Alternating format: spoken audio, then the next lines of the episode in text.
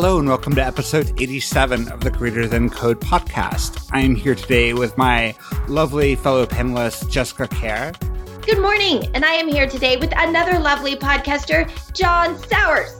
Hi there, and I'm here with another lovely panelist, Rein Henrichs. Lovely, I like that. I am here with a very special guest, Chad Fowler. Chad is General Manager of Developer Advocacy at Microsoft and a venture partner at BlueYard Capital in Berlin. He is also an avant garde jazz saxophonist and the author of multiple books, including The Passionate Programmer, which is a great book. Well, Hi, Chad. You. Hi. Welcome. Thank you so much.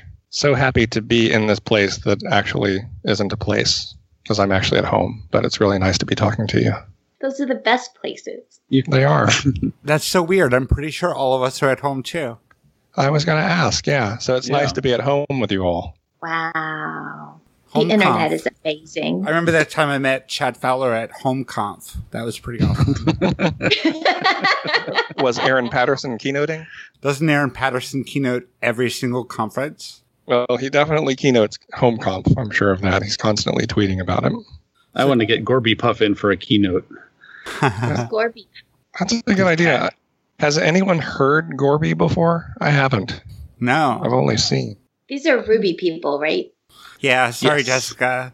there must be a cat in the functional programming land, but I'm not aware of it. There are cats in Scala, but they're all like category theory. Which is great. Hello, So do kitten. What's your identity function? Do we need to put Tenderlove and Gorby Puff in the show notes, or should we should we talk about who that is? Oh, that's okay. We'll just move on. Chad, we're more interested in you than Aaron Patterson right now. Oh, okay. And we have to open with our traditional question. Hopefully, you've never listened to the podcast before, and we'll catch you completely off guard and get an honest answer from you. Chad, what is your superpower and how did you develop it? My honest answer is I don't have one because I'm not very super, but I have listened to the podcast and I was sent this. Well, and I was sent a cheat sheet actually uh, before the podcast, so I knew you were going to ask it, and then I was reminded you were going to ask it. So I thought, well, what am I going to say now? I think if I have to answer that question, which I don't, I understand, I really don't have to, but uh, if I have to, I will say that my superpower is that I can fairly quickly develop some model of what other people are thinking and feeling in a different context. And I say model because I don't know that it's right. I'm sure it isn't. I have no idea what it really feels like to be any of you. But the shortcut for this is probably empathy. I believe I am very empathetic. I'm told that too. I was once told on Twitter, hey, I thought you were very empathetic, but this really disappointed me what you just did. so I have some evidence that others have at least thought that in the past. Uh, that empathy- person did not have an accurate model of you in your context. uh, maybe. Maybe he was exactly right in that moment. I'm not sure. But it's uh, important to note that empathy is a process, it's a practice, it's not an attribute. So you can have not behaved empathetically and still be an empathetic person. That's nice. I appreciate that. I definitely attempt to behave empathetically all the time, and I make decisions usually based on the reactions of the people that I'm interacting with and how I think that they will feel and perceive them. I believe I developed this via years of dealing with bipolar disorder and, and my process of trying to recover from that, if that's even possible.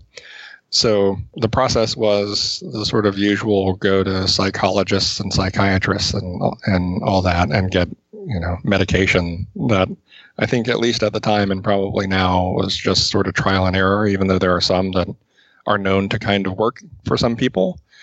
But it really is not much of a science yet as far as I know so there's that part of it and then the part that really works once you get things under control with some stabilization is a whole lot of introspection, a whole lot of mindfulness training and meditation and you know whatever you want to call it.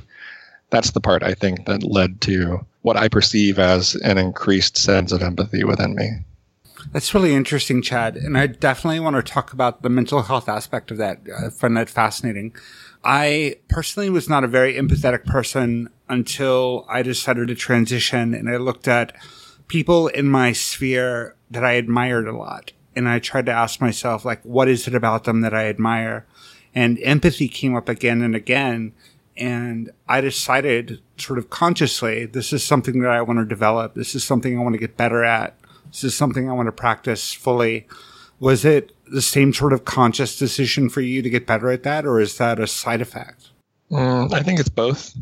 It was a, a side effect first, but I started to notice it because I think when you when you spend a lot of time training yourself to be mindful, you are basically you know I think meditation practice, for example, unless you're doing it for some spiritual reason, is about learning to be aware uh, in this really intense way.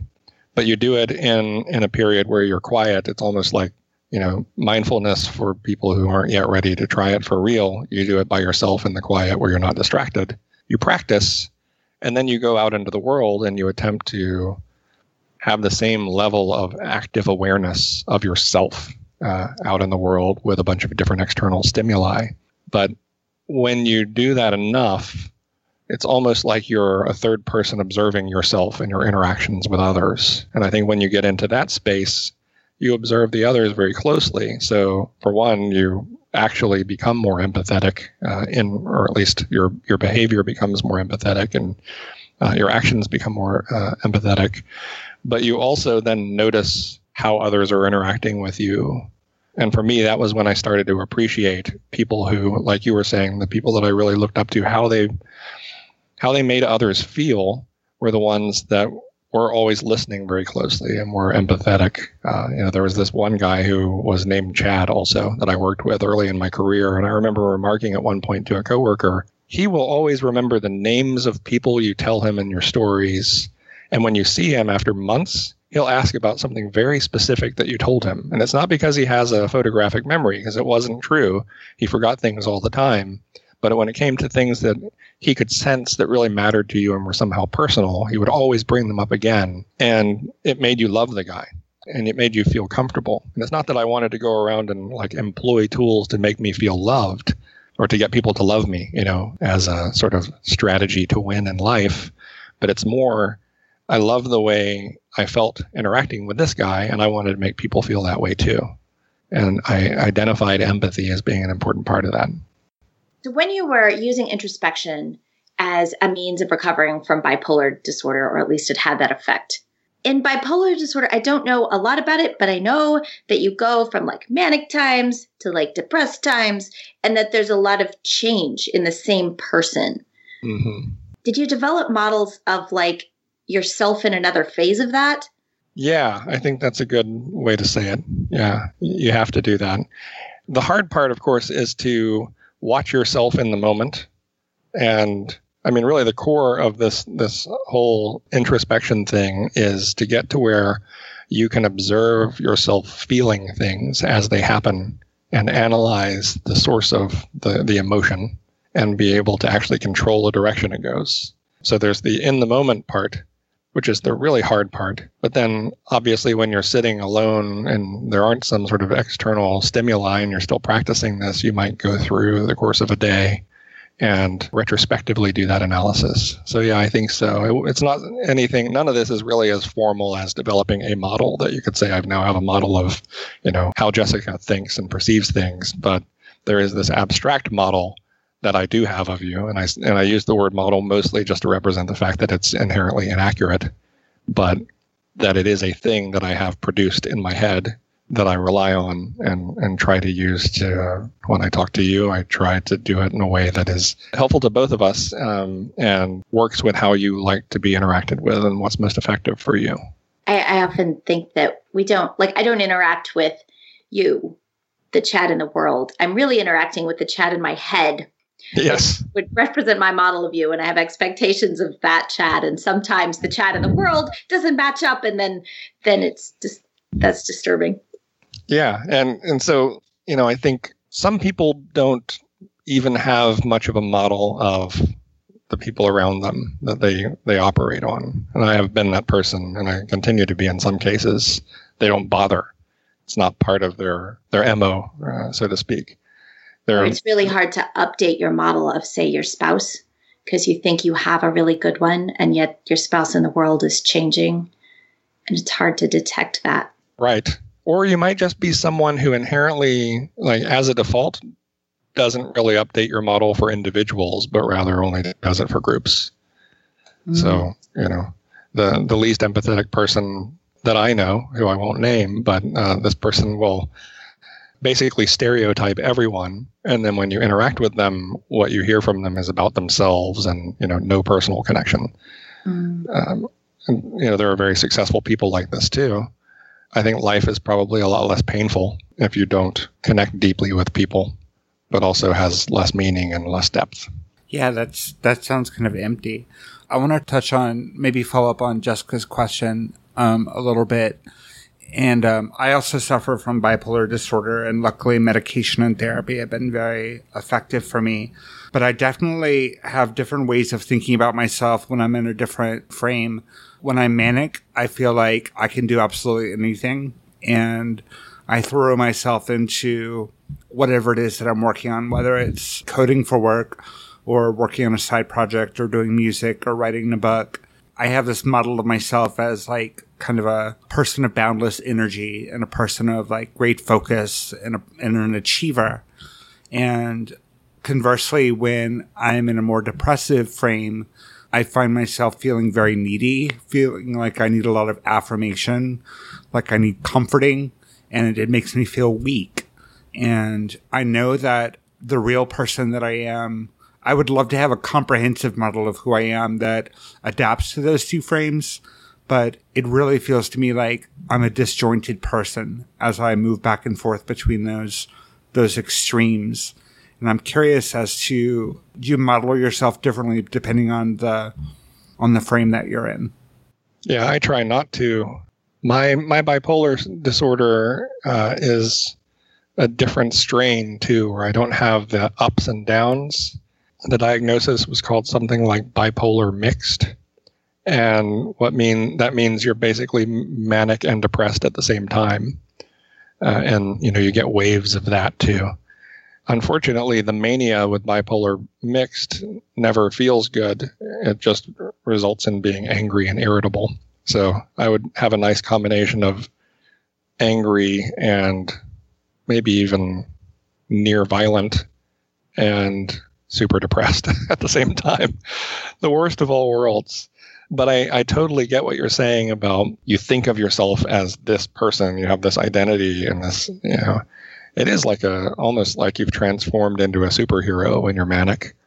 And then the depressed version of you can believe that that's the not real version, the superhero version, and now you're the Clark Kent or, or whatever the alter ego is of your superhero, which is sort of a loser yeah, I, I certainly have gone through those things. And being self aware and really understanding that these are happening and being able to recognize them as they go has been a very important part of recovery for me. And this recovery process, I mean, I'm talking about like 22 years since I had a severely, uh, a severe episode of any sort. So I almost talk about it like it's past tense, although I try to correct myself because I know that it doesn't actually go away but yeah, you're right. It, it, it is like you are two different people, or maybe even multiple different people, and you have these these models that you settle on for yourself. And in the moment, it's really easy to believe that the current one is the real one, and the other one isn't. So I also have a history of bipolar disorder uh, in my family, uh, and I haven't been formally diagnosed, but I did want to say that it's, I think, really helpful that people are starting to talk about this more op- openly, and especially you know people that you really look up to and respect to to realize that they might be going through similar struggles to you and that they're still able to be successful. It gives it gives you a little bit of hope you know that mm-hmm. things can get better. So i really appreciate that. Yeah i've i've experienced the same. Now a question for for those of you who may be bipolar. I believed in my manic state when i was younger. I believed that bipolar people could recognize each other in public like when you met someone you knew, that's one of us, and you would connect in a certain way. Does that resonate with anyone? Anyone think that's true? I've never thought that. No. It might have just been a, a manic thought, you know. But I still feel like there's something, even now, when I'm not not really experiencing these highs, you know. There's a connection I get with people, and I can usually tell, like, it's a combination of I know I'm going to be friends with this person, we're going to connect, you know, in a, in a special way of some sort. And I think they have a problem like this. I wonder if part of that may be that you have a more sort of outward focused mentality about other people. Like I'm not an empathetic person by nature. I struggle with that and I and I have to work really hard to remember to think about other people. And it seems like that's just a thing that you do. Yes. It's just part of how your brain works. It is, yeah. Which is why it's the thing that I said was my superpower if I have one.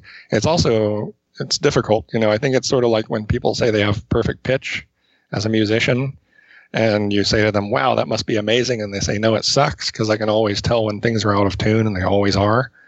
The equivalent for me is I am exhausted by being around people because I don't just let myself be selfish and blah blah blah blah blah. I I'm constantly trying to read and see how I'm affecting them and what they're feeling and and if I'm speaking to a group, even like now I can see you all. I am doing this with all of you. I'm, you know, trying to gauge how this is going and how you're feeling about it, and whether you wish you could say something, or, you know, am I talking too long, that sort of thing.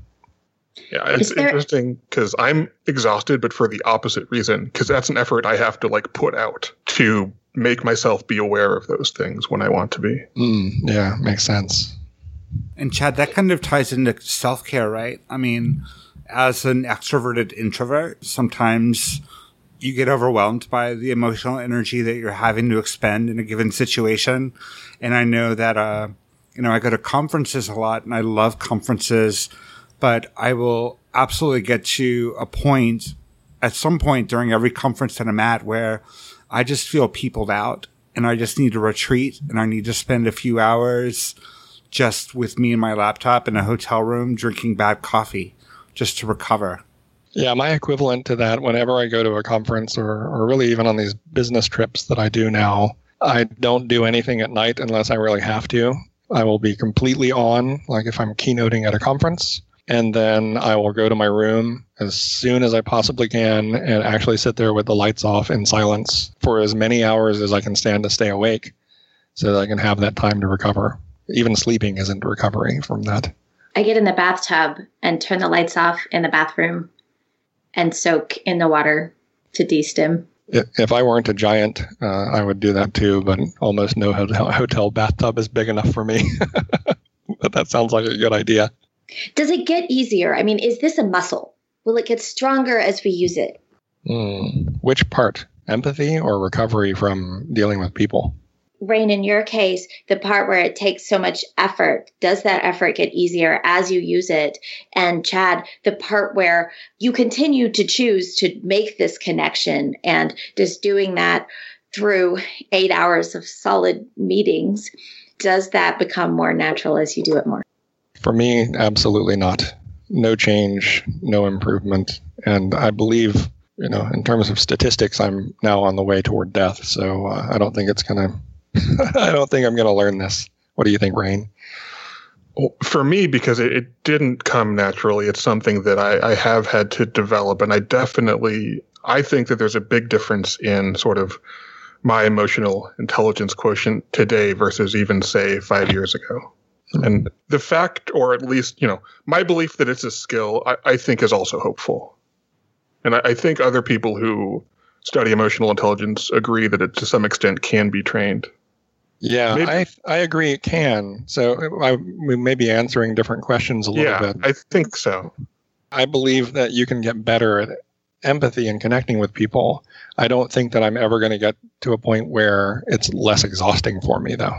So we can yeah. get better at doing it but it doesn't suck less energy from us. So, Chad, I'm working with a, a woman named Naomi Freeman on a book, and our title is actually inspired by your book, The Passionate Programmer. We're calling it The Compassionate Coder. Um, mm. And um, we have a model of empathy that can be illustrated by Venn diagrams. So the first diagram, you have two circles that are not touching, and that's apathy. And the circles are other and self. The second diagram um, has self eclipsing others. And um, in our model, we call that narcissism. In the third Venn diagram, you have others eclipsing the self, which we call codependence. And then for true empathy, or how we're defining true empathy, self and others are coming together. And I think in what we're sort of proposing in the book is that empathy, if you're doing it right, shouldn't be a drain, but rather should be a free and open exchange of emotional energy. If you're practicing empathy with someone who themselves is practicing empathy, then you get a dynamic where you're feeding off of each other in a positive way. There's a, a positive feedback loop. And I wonder if in your model, you're allowing the other to impose itself too much on the self. Probably. Yeah, that's really interesting. Also, I probably would have stuck to I have no superpower had I remembered you were writing this book. uh, um, only because you're going to outclass me here in terms of uh, everything we're going to talk about. But um, I'm okay with being outclassed. It's normal for me. I think I have to allow this to be the case. Not in all cases, but you know, I'm at work. I'm talking to groups of people. We don't have a contract together when I, you know, go to a meeting with a venture capitalist that we're going to be empathetic, right? I seek out people who will be, but for work, you don't get to choose. So it's different with every interaction. A lot of people I talk to, it's the first and maybe only time I'm ever going to talk to them too. So certainly, I like what you're saying. It makes a lot of sense to me. I I can remember and imagine myself talking to certain individuals where you feel energy from it, even though you are still practicing empathy. I just haven't thought about why that is. So that's a that's something to ponder. Well, Certainly need to read the book. That implies that if empathy were more of a general practice in our culture, as in some small groups it is, that we wouldn't feel it as such a cost. But then there's a spiral of it's not a practice, so it feels expensive, so we do it less, so it's not a practice, so it's more expensive, etc. Mm-hmm. That can yeah. make sense. I mean, for me, I don't think I have a choice. So it's like what Rein said. I just this is how I do it, and for Rein, it is a choice. So we have different experiences there. Even though I have no choice and I'm going to do it anyway, it makes me tired your your model of empathy. Does anyone want to guess who it reminds me of?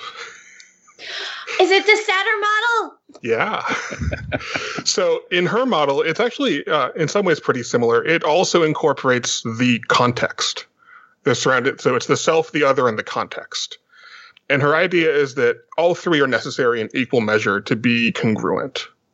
And if any one is lacking, you you get into incongruent coping behaviors. And she, the analogy she uses is sort of postures that people develop. So if the self dominates the other, that's blaming for her. That's the posture of blaming, which she illustrates by one person standing up and pointing down at another person. And if the reverse is true, where the other dominates the self, for her, that's placating, which she illustrates with the opposite someone kneeling down and sort of begging up towards someone else. One thing that I think is interesting, there's been some research into actually empathy. The empathy response is measurable by equipment, by medical equipment. They know where in the brain the empathy response happens and they can monitor it real time. And um, there's in-group empathy and out-group em- empathy. And in-group empathy is a natural inclination to feel more empathy toward people who are like us. And out-group empathy is harder to come by, and that's feeling empathy for people that we don't feel that connection with. And that's generally apathy. The antidote to apathy being expand the circle of how you define people that are like me. And I wonder if some of the energy that goes into what you're describing, Chad, is trying to find that common ground of how is this person like me so that I can understand them. Mm, that rings true. Yeah, I think that could be the case. I, I hadn't thought about it that way. And I, I don't tend to do the sort of research that you two apparently do. Uh, I'm a I'm a fly by the seat of your pants, do things intuitively kind of person. Maybe that's my superpower, actually, but uh, I I really don't have one. It's true. Yeah, I think that might make sense because if you can't really, you need to have some sort of pattern to match to be able to create a model for someone. Now, it might be that you just spend all of your time exploring how people think and talking to them about it, but I don't do that really. I do it probably more than most people. That's a an interesting concept that you're just trying to figure out how everyone is like you somehow. It also maps to just how I think about compassion as well. Like I, I went through a period where I my wife and I were translators for a Tibetan monk. And so we spent many hours a week, some with him living with us actually. So we were with him all the time, pretty much when we were awake. And we were translating his teachings. He was a Buddhist teacher uh, in Louisville, Kentucky, because that's where monks go to teach Buddhism, obviously. And one of the sort of sound bites that we took away from that time is if you believe in reincarnation, which we don't actually, we, we weren't uh, religious about it, it was more of a, a philosophy for us. But if you do, one of the ways that Tibetan Buddhists, at least in the Mahayana tradition, try to get you to be compassionate to others is to believe that since reincarnation is infinite, everyone that you know has been your mother at some point in time. There has been that that flip of the relationship, which I think is a, a similar thing to what you're describing, though you know more intense. If you even allow yourself to just suspend disbelief, use that as a metaphor when you're talking to people, which I actively try to do. In a sense, that's kind of like trying to figure out how they're like you, but it's more trying to figure out how they are like a person that theoretically, at least in the sort of typical model, is someone you would really be compassionate and empathetic toward. For for knowledge to to learn some something new, we need to hang it off of something we have in an existing model. So maybe I have compassion and some understanding toward myself, so I need to like connect to that with other people. Maybe it also works for someone else that I really care care about and have a model of. Maybe I can hang other people off of that. Have any of you heard of, heard of the word sonder? Goody, new word. No. So sonder is one of those sort of untranslatable words. I actually forget where it's originally from, but it is the realization that each random person around you is actually living a life that's as vivid and complete as your own, you know, full of their own ambitions and stories and friends and relationships. Oh, I totally get that sometimes when we're like just driving down a city street and I'm looking at all these houses and I'm going, oh my God, there's a family in each of those and They're all these of people, with all their own, yeah, all their own complications and problems. And just that's so much to be in the world. Yeah, I everyone is a- the star of their own story, right? They're, Yeah, exactly. You're not supporting cast in your own. I I wrote a post about empathy several years ago that got picked up by a bunch of other sites like Lifehacker and stuff, and it was called "Empathy: Your Most Important Skill." I think is what it was, and and in it, because I was writing something, I came up with a new idea that I didn't have before and acted like I already had it because that's what I do. But uh, one of the ideas that I have been practicing since is, no matter where you are, like if you're bored, instead of looking at your phone, look at all the people, find the one that you connect with steer, you know, in terms of just your first impression least, and realize that they are the center of the universe because for them they are, just like you are for yourself. That's beautiful. See, that's the kind of thing I wouldn't think to do unless someone mentioned it. As opposed to people watching, which I hate because people like, oh, look at all those people. Let's judge their clothing. Ah, can we not? But yeah, can we look at them and like imagine them as full people? I like that. Yeah, it's really hard. It's really exhausting when you're standing in front of hundreds of people at a conference and you think that's the time to do it, you know, but it's yeah, it does put things in perspective even when you're speaking, you know. Like right now, people are going to listen to us. So now, of course, is a different time in the future, but every single person that's listening to this is the center of their own universe and we don't even know most of them. We're just weird, not even supporting actors until maybe this moment when it's the first time they've ever heard of me, for example, and they're listening to me speak. And everything I'm saying is somehow about them and how they perceive the world. One of the things that's difficult for me, and I wonder if this is relatable for other people, because emotional self regulation and self awareness and, and empathy and all of these emotional intelligence skills, because they're not natural for me, because I have to work to inhabit them, they feel forced and, and thus sort of fake. And so I have imposter syndrome when it comes to being an empath. Or doing empathy. Yeah. I think that what Jessica just said ties back into what I said earlier, Rein, and will help you with your model if you will accept it. That it is a practice. It is not an attribute. So you you can't be a faker unless you're saying I am empathetic, therefore I do this thing. If you think of it instead as I am deciding to practice empathy, that by definition makes you empathic. So I think the problem in part might come from your framing. Yeah, I, I think at some level I understand that, but it's not always like you know, with imposter syndrome in general, just knowing how you ought to think about a thing doesn't always mean that you do that think that way. Yeah, that's totally fair. Life would be really nice if that were possible. But I think this ties into what Chad was saying about being able to observe yourself. And you can observe the reaction that you're having to something and you don't have to let it take over. You can observe the reaction and validate the reaction. Say, yes, this is something that I'm feeling. This is something I'm allowed to feel. But you can make the choice as to whether that becomes part of your self image or not. Yeah, the, the very first thing that Chad said about this was that he has a model for how other people are, how they're thinking, how they're feeling. And I, I, I thought it was really interesting because this combines two of my favorite things emotional intelligence and model building.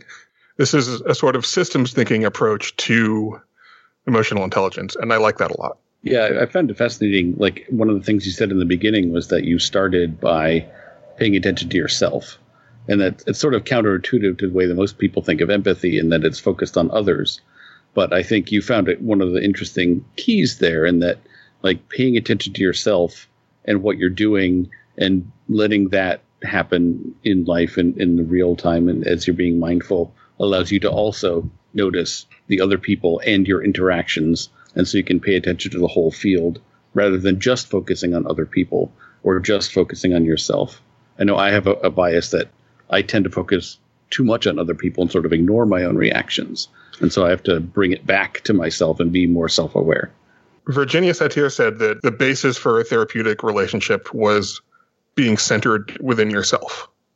That if you don't have that self awareness and self regulation, to use emotional intelligence terms, if you don't have that for yourself, you can't connect to other people in a way that will be therapeutic and healing. Yeah, because and you, I found that to need, be very true. You need a model of how emotions work before you can start understanding other people's emotions. And you also Yeah. need to sort of get out of the way of, you know, you need to get out of yourself. And so you're not, your emotions and your inability to manage them aren't getting in the way of the relationship you need to have.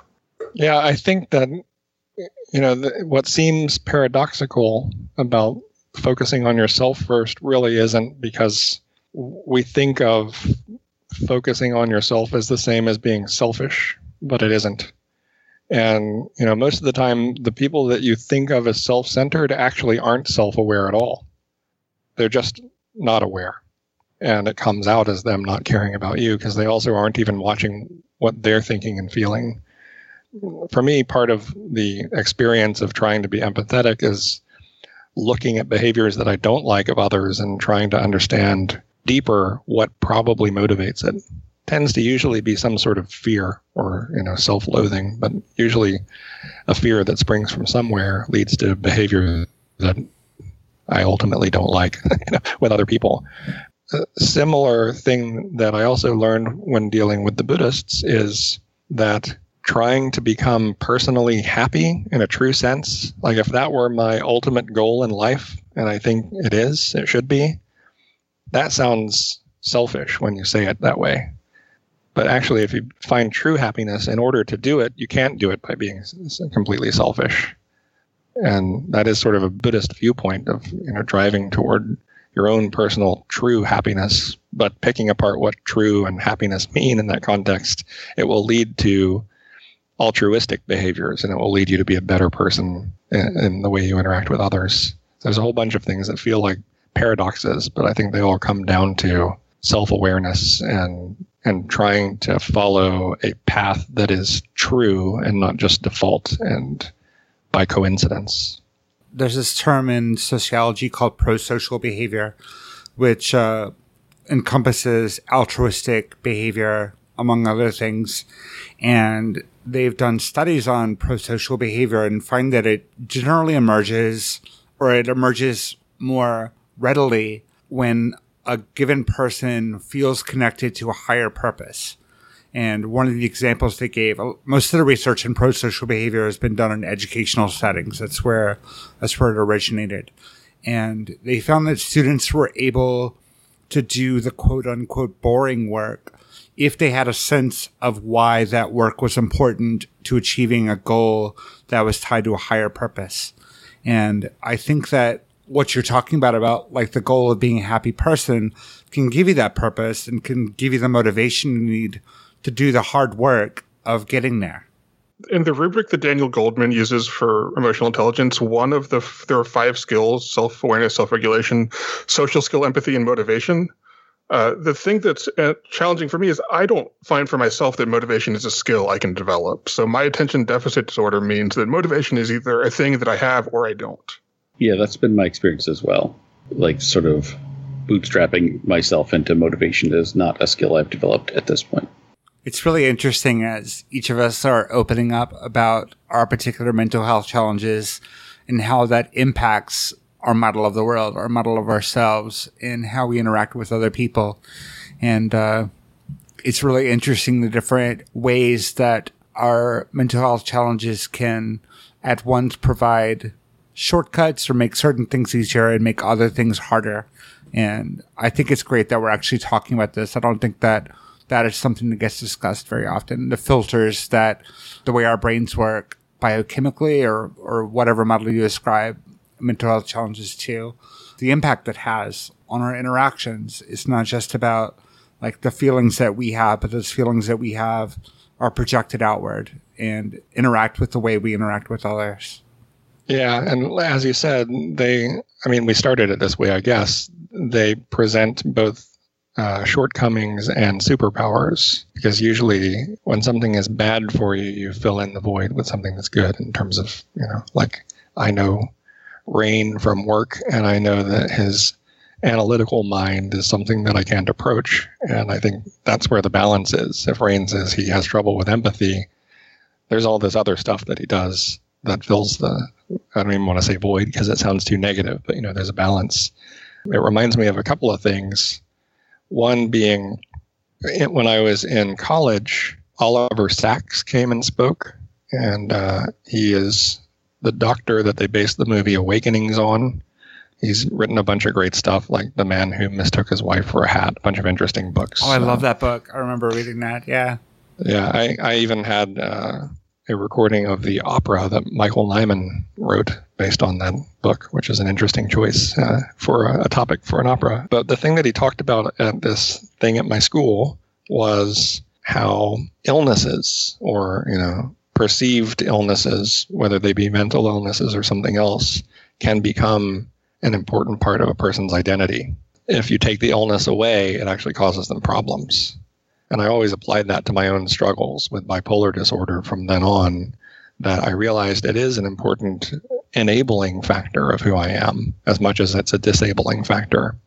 I recently had, like really just a couple of weeks ago, I had the, the chance to record a, a jazz record with a group in New Orleans, and half of the group were seasoned legends in in avant-garde and free jazz.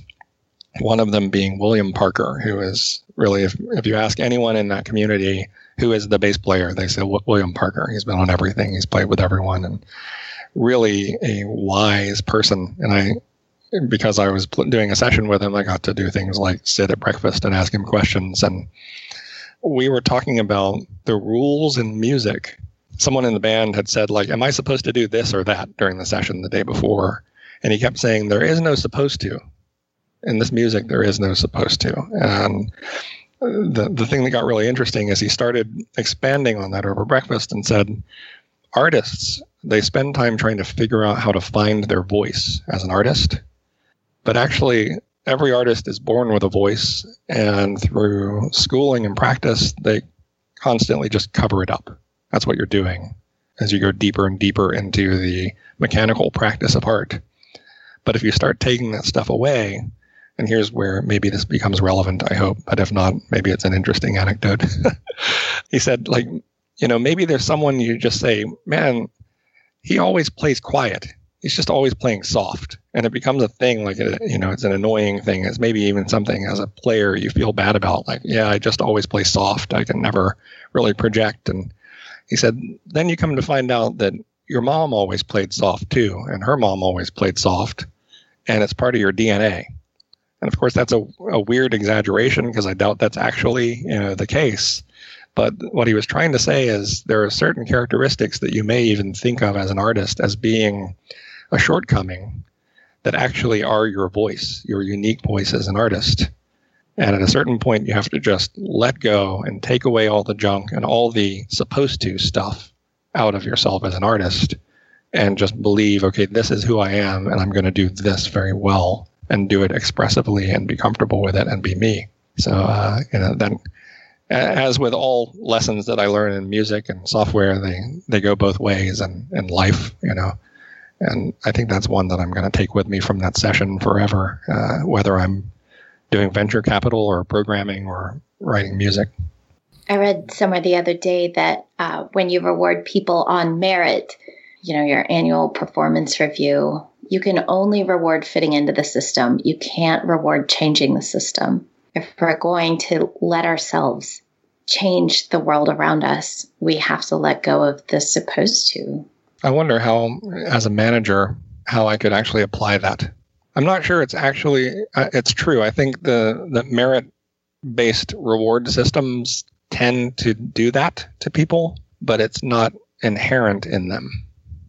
You know what I mean? Yeah, maybe it's just the merit based systems that we see in companies that that do that. But I, I, my current theory is give people, give teams constraints, and then give them some definition of better. But also, we have to let teams change their environment even while they're changing. Like in evolution, uh, species don't just evolve to fit a niche; they also create a niche. And so as an organization, if we want to get better, we have to let our components change, influence the org as a whole.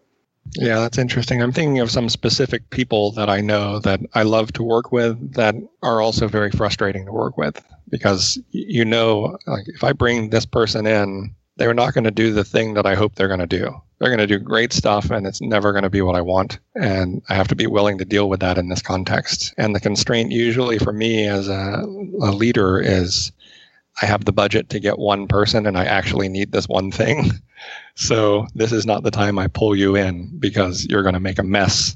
Uh, it'll probably be a beautiful mess, but you know there are only certain times and environments where that can work. But I like the idea of trying to challenge myself. I, I hate uh, these systems, by the way. I'm not trying to be an apologist for merit based reward systems and annual performance reviews. I don't know if I have a better alternative to them that actually works, but I hate them. I can't tell you that. But I'm, I'm interested to try and challenge myself into figuring out whether I am rewarding people for fitting in and rewarding people for staying within the rails is probably a better way of saying it because it's not just about personality fitting in it's about going down the path that i expected them to go down and doing it well as opposed to breaking it and changing the model altogether I recently wrote the post meritocracy manifesto and it's gotten about 700 signatures at this point. And one of the things that I talked about at the beginning before the manifesto itself, I was talking about some of the criticisms of meritocracy and my main criticism of meritocracy is that the word merit is never defined in a, an actionable and repeatable way. And I think that our default is we ascribe merit to people that we recognize. We say, I see something in you that is like me, therefore you're meritorious. Or like yeah, the parts that I like about me. Is there a way to define it in a way that's repeatable and measurable? Only on a meta level. I think it has to be contextual. So, um, what what would be an example? You, you mentioned something earlier. Sometimes you have a particular job that you need help with. And for my own work, I try to distinguish between am I trying to help or am I trying to participate? And if my goal is to help, then I need to like not force people to explain in detail all the whys of what we're doing. Just what do you need done? Okay, I'll do that and I'll come back with questions when I need specifics or if it gets too hard and I think it's time to reconsider. Versus participate, I want to understand all of the whys and I'm going to change the system as I'm in it. I'm going to make a beautiful mess. Uh, so I think maybe on both those levels, when you're trying to help, then you can define merit on how much did you help, which there's probably indicators of that somewhere probably um, to some degree industry or task specific. But then, if you want to measure are people participating, then you can't say, this year I'm going to accomplish X. But you can look back and say, What did you do that was surprising? What did you change or adjust or teach? What did you do that you didn't expect to do but uh, had an effect? Yeah, if you divide things that way, that makes sense to me. Do you tell people when they start jobs, I need you to be helping at this point versus participating? Is that part of the explicit way of measuring quote unquote merit and being able to make it more objective? And as you're helping, you can gain the context that helps you participate constructively later. Yeah. What do you all think about OKRs in that system? You're familiar with that? Any system you come up with is, is subjected to being gamed. So where I work, which is Stitch Fix, we don't have merit increases. We don't have bonuses. You are leveled and we have a leveling matrix with clearly defined roles and responsibilities. You can be promoted based on demonstrating that you can do the work of the next level up but everyone who is a principal engineer like I am makes the same salary. Everyone who's a lead engineer makes the same salary. We have um, 360 reviews, but those are intended to make us better at doing our jobs. They're not part of our compensation review. And what happens is that every six months, a compensation committee gets together to decide if the salaries for everyone at a given band are fair and are keeping up with industry changes. So we've actually separated the perception of merit and your compensation. I'm glad that we do that because that removes a lot of opportunity for bias. The only bias that's left in our particular approach is where you get leveled. And we've tried to address that by being very explicit about the roles and responsibilities. I guess there would also be, I mean, there's probably lots of opportunities for bias that are just not as obvious, but you've taken out a, a, severe one, right? Like, yeah, that's fair. Which projects you're asked to work on, and whether or not you're asked to lead people versus not. And certain things are probably seen as cooler projects than others just I'm making this up. I don't know what it's like to be at Stitch Fix, although sounds really nice from what I know. I've got lots of friends there, and I'm a customer. Good job, Stitch Fix. and you didn't pay for this or ask me to say it, but I am a customer. It's good, even for a giant like me. Works out. Yeah, I was wondering, like the OKR kind of thing. You say every system can be gamed. I think every system not only can be gamed, it is gamed, like almost by default. And yeah, the, so can you pick can you pick OKRs that, where the gaming is reasonably closely aligned to actual usefulness? Yeah, it's hard. As opposed to those local optimums that we get when we aim for velocity or something dreadful. Yeah. I I like the theory of OKRs and those sorts of systems and I remember being in my young 20s thinking that was a great way to manage. And now I will not work in an environment like that. I don't think it works for me as a systems thinker, I think it's really important to look at these behaviors and see if there's some systemic reason that they arise. So one of them is this focus on extrinsic motivation, so performance bonuses, things like that. Another is this focus in management on measuring targets and output and standards rather than some other choices. And what is the system within the, where these things arise? And I think that it's this Western management style that is top down and hierarchical. I, I think oh, a lot I, of things, I learned a new word the other yeah. day. Do you want to hear the new word? Yes. It's it's hierarchy. Yes. For a system that is that is I mean it's hierarchical in the sense that there are a lot of people on one level and then there's another level that's kind of above that and overseeing it, but it's not top all top down control. Each level influences the level above it and the one below it. So you you picture the information flow going both ways because the word hierarchy for us implies top down control instead of coordination between layers. So you sound like you knew that word already. I, I do. I, I really like the concept. Uh, a, a lot of this comes from sort of the the non Taylorism. There are there are other models of management other than Taylorism and Fordism and by the numbers sort of top down management. There's the Toyota system. There's management cybernetics. There there there and what you're talking about is one of these. There are ways to manage people that allow you to focus on intrinsic motivation where you measure people based on their capability and the variety that they have available to them in terms of choices they can make, actions they can take. Uh, one of the big differences for me is who gets to make decisions in your organization. The Western model is that managers make decisions and workers execute decisions. The, the systems thinking model is that decision making is integrated with the work, that everyone gets to make decisions. And a lot of this comes down to what is sort of the, the management ethos. I think on, on the one hand, it's management is about control. Management is about, we use extrinsic motivation because it's the only way we know how to control people. Because because you can only like, think in terms of Newtonian push forces. Right? Because like, why would matter move if it wasn't pushed on? Because like Pavlov was right. Like this stuff works. We know it works, and so we use it. And because we don't have access to other options, you can't intrinsically motivate people when you're focused on controlling them. The, the other option is for management to be focused on learning and growth. It's possible to be intrinsically motivated by your desire to help other people, to act in solidarity with the people you're working with, and things like that. You won't get that in a hierarchical system, but there are other other options. Mm, that's interesting. I know as a worker in the last several years, actually, I remember the first time I did it, but I didn't always do this. Anytime I took on a new challenge, I would tell myself explicitly, this is all about personal connections to other humans.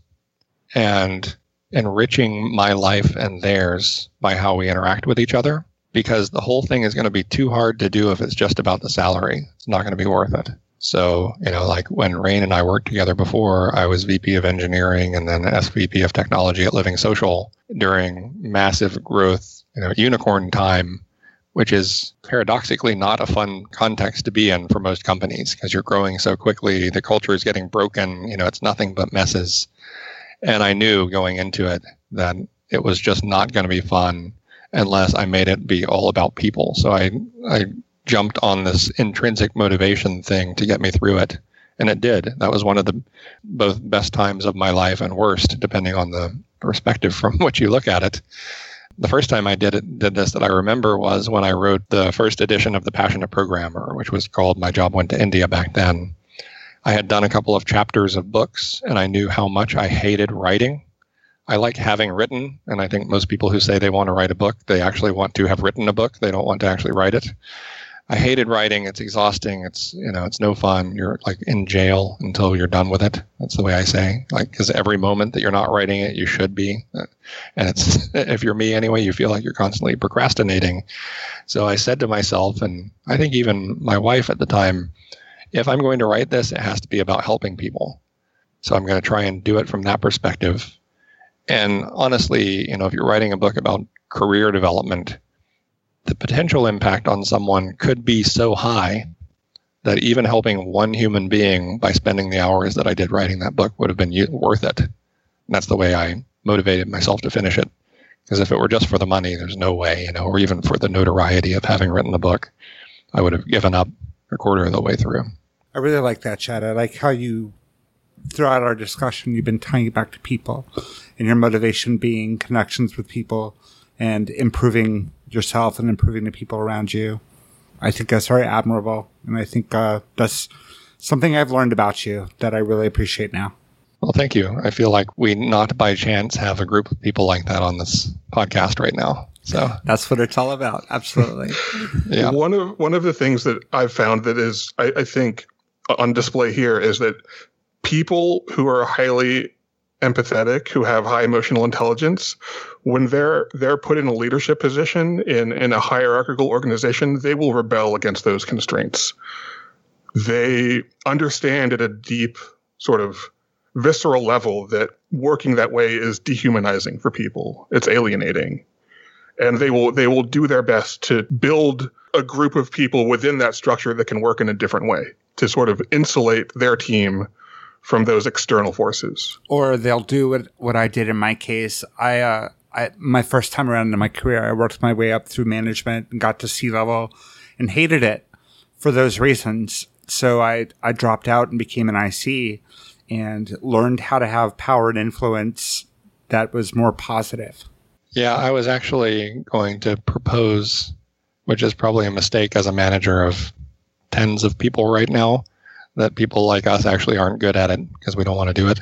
But we're mistaken for people who are good at it because we are empathetic and seem to connect with people. I think it's that you're not good at doing it the way that it's being done, and that this paradigm doesn't fit with with what you believe and what you know about how people work.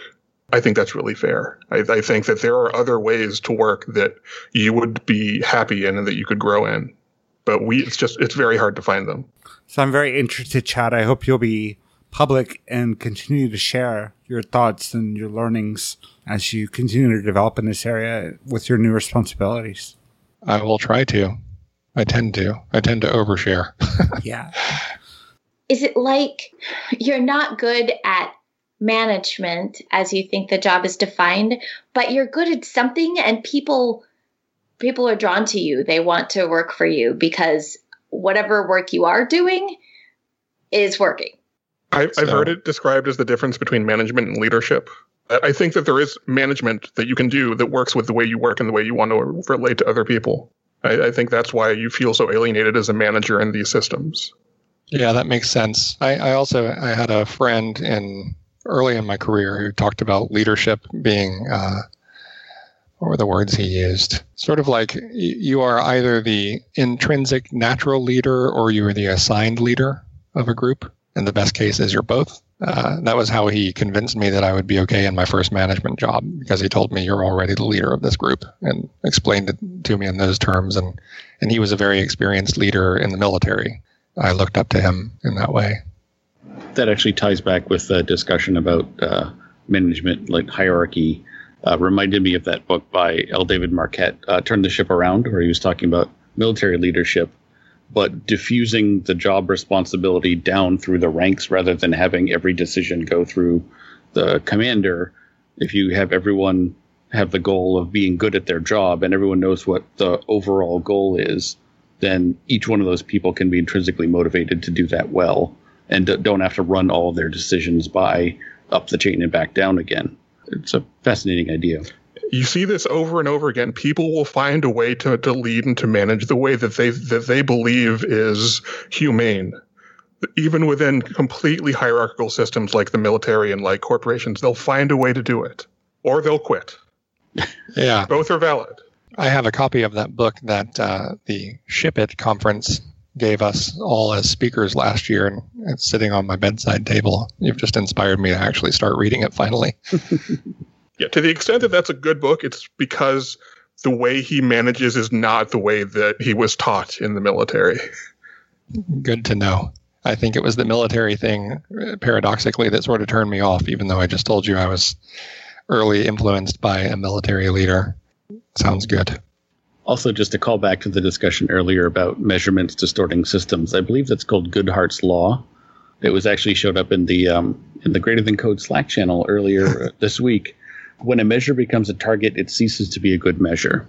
See, you should all, and by you, I mean y'all listening to this podcast, you should all donate to Greater Than Code because this is a listener supported podcast. And as soon as you donate even a dollar to our Patreon, then you get an invitation to the Greater Than Code Slack, which is a really super nice, friendly, low volume Slack.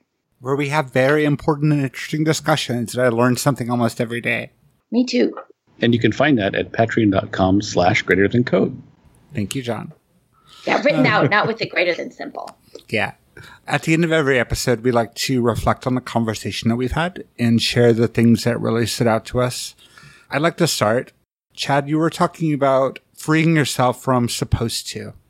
And that is something that really resonated with me because I have a lot of rules for myself. I'm supposed to be this way. I'm supposed to say this thing. I'm supposed to be an expert with X. And, um, I'm not sure that those supposed tos are always very healthy. I think they can be motivating and they can be used to help me become a better person. But I think that they're also sometimes constraining my self expression or constraining um, my ability to make change in myself or the world. So I'm going to try and take that with me and start at least examining the things that I feel like I'm supposed to do. Coraline, I love that so much. So much. So, Virginia Satir, of course, talks about survival rules. These are these supposed tos that we learned at some point in our lives as coping mechanisms, like don't talk back to your dad. And it's always important to reevaluate those and ask yourself, is this rule still helping me cope today? I Yeah, think, I the, think- the worst ones are the ones that you don't know you have too. Just interjecting there. So some you know you have, but we all have so many that we don't realize that we're adhering to. that are just implicit. that are covering true. over our voice. Yeah. Coraline, one little hack I have for for that is to change the word supposed to into choose. And simply saying it as I choose to do X, I choose to be an expert in whatever can help that feel more voluntary. Awesome. Another one that I learned from Virginia Satir is to say until now. I always do X until now. Yeah, that's great. It's Mm. all really helpful. Thank you, everyone. Um, John, do you have any thoughts? Yeah, I mean, I think it goes back to the, the thinking I've been doing through this whole episode about focusing on self as a gateway to understanding other people. It's something that I've emphasized in some of the things that I talk about, but I it's also something that I could get a lot better at. And it's uh, and the the mindfulness path, Chad, that you've taken to get there is something that's very interesting to me. And so, and I think I'm going to redouble my efforts to practice that. I liked the part about how our duty in the world, in order to help other people emotionally, is to take care of ourselves, to focus on ourselves with awareness, to notice how different things that we feel come in reaction to different stimuluses in our context and how that's not the same all the time. And we can notice what makes us happy and find our direction from that. I thought it was interesting, Chad, that you said you do think that personal happiness should be our goal. But I don't think happiness by itself makes a goal. I think my own happiness is a clue that I have found a goal that really speaks to me, that feels true to me. Uh, this comes from the book Obliquity. Uh, so, so right now, my current goal is to change the way we think about software development. And I find that really inspiring. And when I do work in that direction, then I feel happiness. And I, so I, I feel like happiness is, is a clue. And I have another one because there was that bit about you're not an empath, you're doing empathy. And it's the same thing as I'm not a real programmer, I'm doing programming. A- And that's all that matters. And when we think about it that way, it lets us not focus on the code and identify with the code, but instead with what we're accomplishing with the code. Good ones. There is a book that I found on the internet uh, by Gordon Pask called The Cybernetics of Human Learning and Performance. And it presents a bunch of really useful models for how learning systems interact. So this observer effect where observations and the observer are, you know, interact in, in complex ways. Uh, it has great models for that. It, it talks about sort of models for learning and education. So much of the stuff that we're talking about, I've, I've found that book has helped me to, to build better mental models for. So I'm going to plug that book. I don't know how you're going to find it except on one of those sites that is of dubious legality, but it's great. And Chad, what are you taking away from this conversation? Uh, a bunch of things I should be reading, for one. I don't know. This sort of conversation, it, it's great to run all these internal dialogues that you have with yourself constantly through a bunch of other people who are thinking about the same stuff. So, you know, in certain ways, I think I have just recommitted myself to the same behaviors, the positive ones. Because, of course, you know, I wasn't sitting here telling you about all the failures that I have to do this stuff, although I guess I wasn't entirely positive. But yeah, I mean, I think you, you all challenged some of the assumptions I had about the way I was talking about empathy and understanding other people, management. So I can't say that there's one thing. It's more that uh, I know I've come through, I've passed through this filter with a different version of my own approach to these thoughts that I'm going to try and experiment with. I think we all experience that to some degree, Chad, and I'm glad you had that experience. So thank you so much for being on the show. I think this was a great episode, and I'm looking forward to hearing how people react to it, either in Slack or on Twitter. Um, so please reach out. We are a community, and we want you to be part of our community. Chad, thank you so much. Thank you.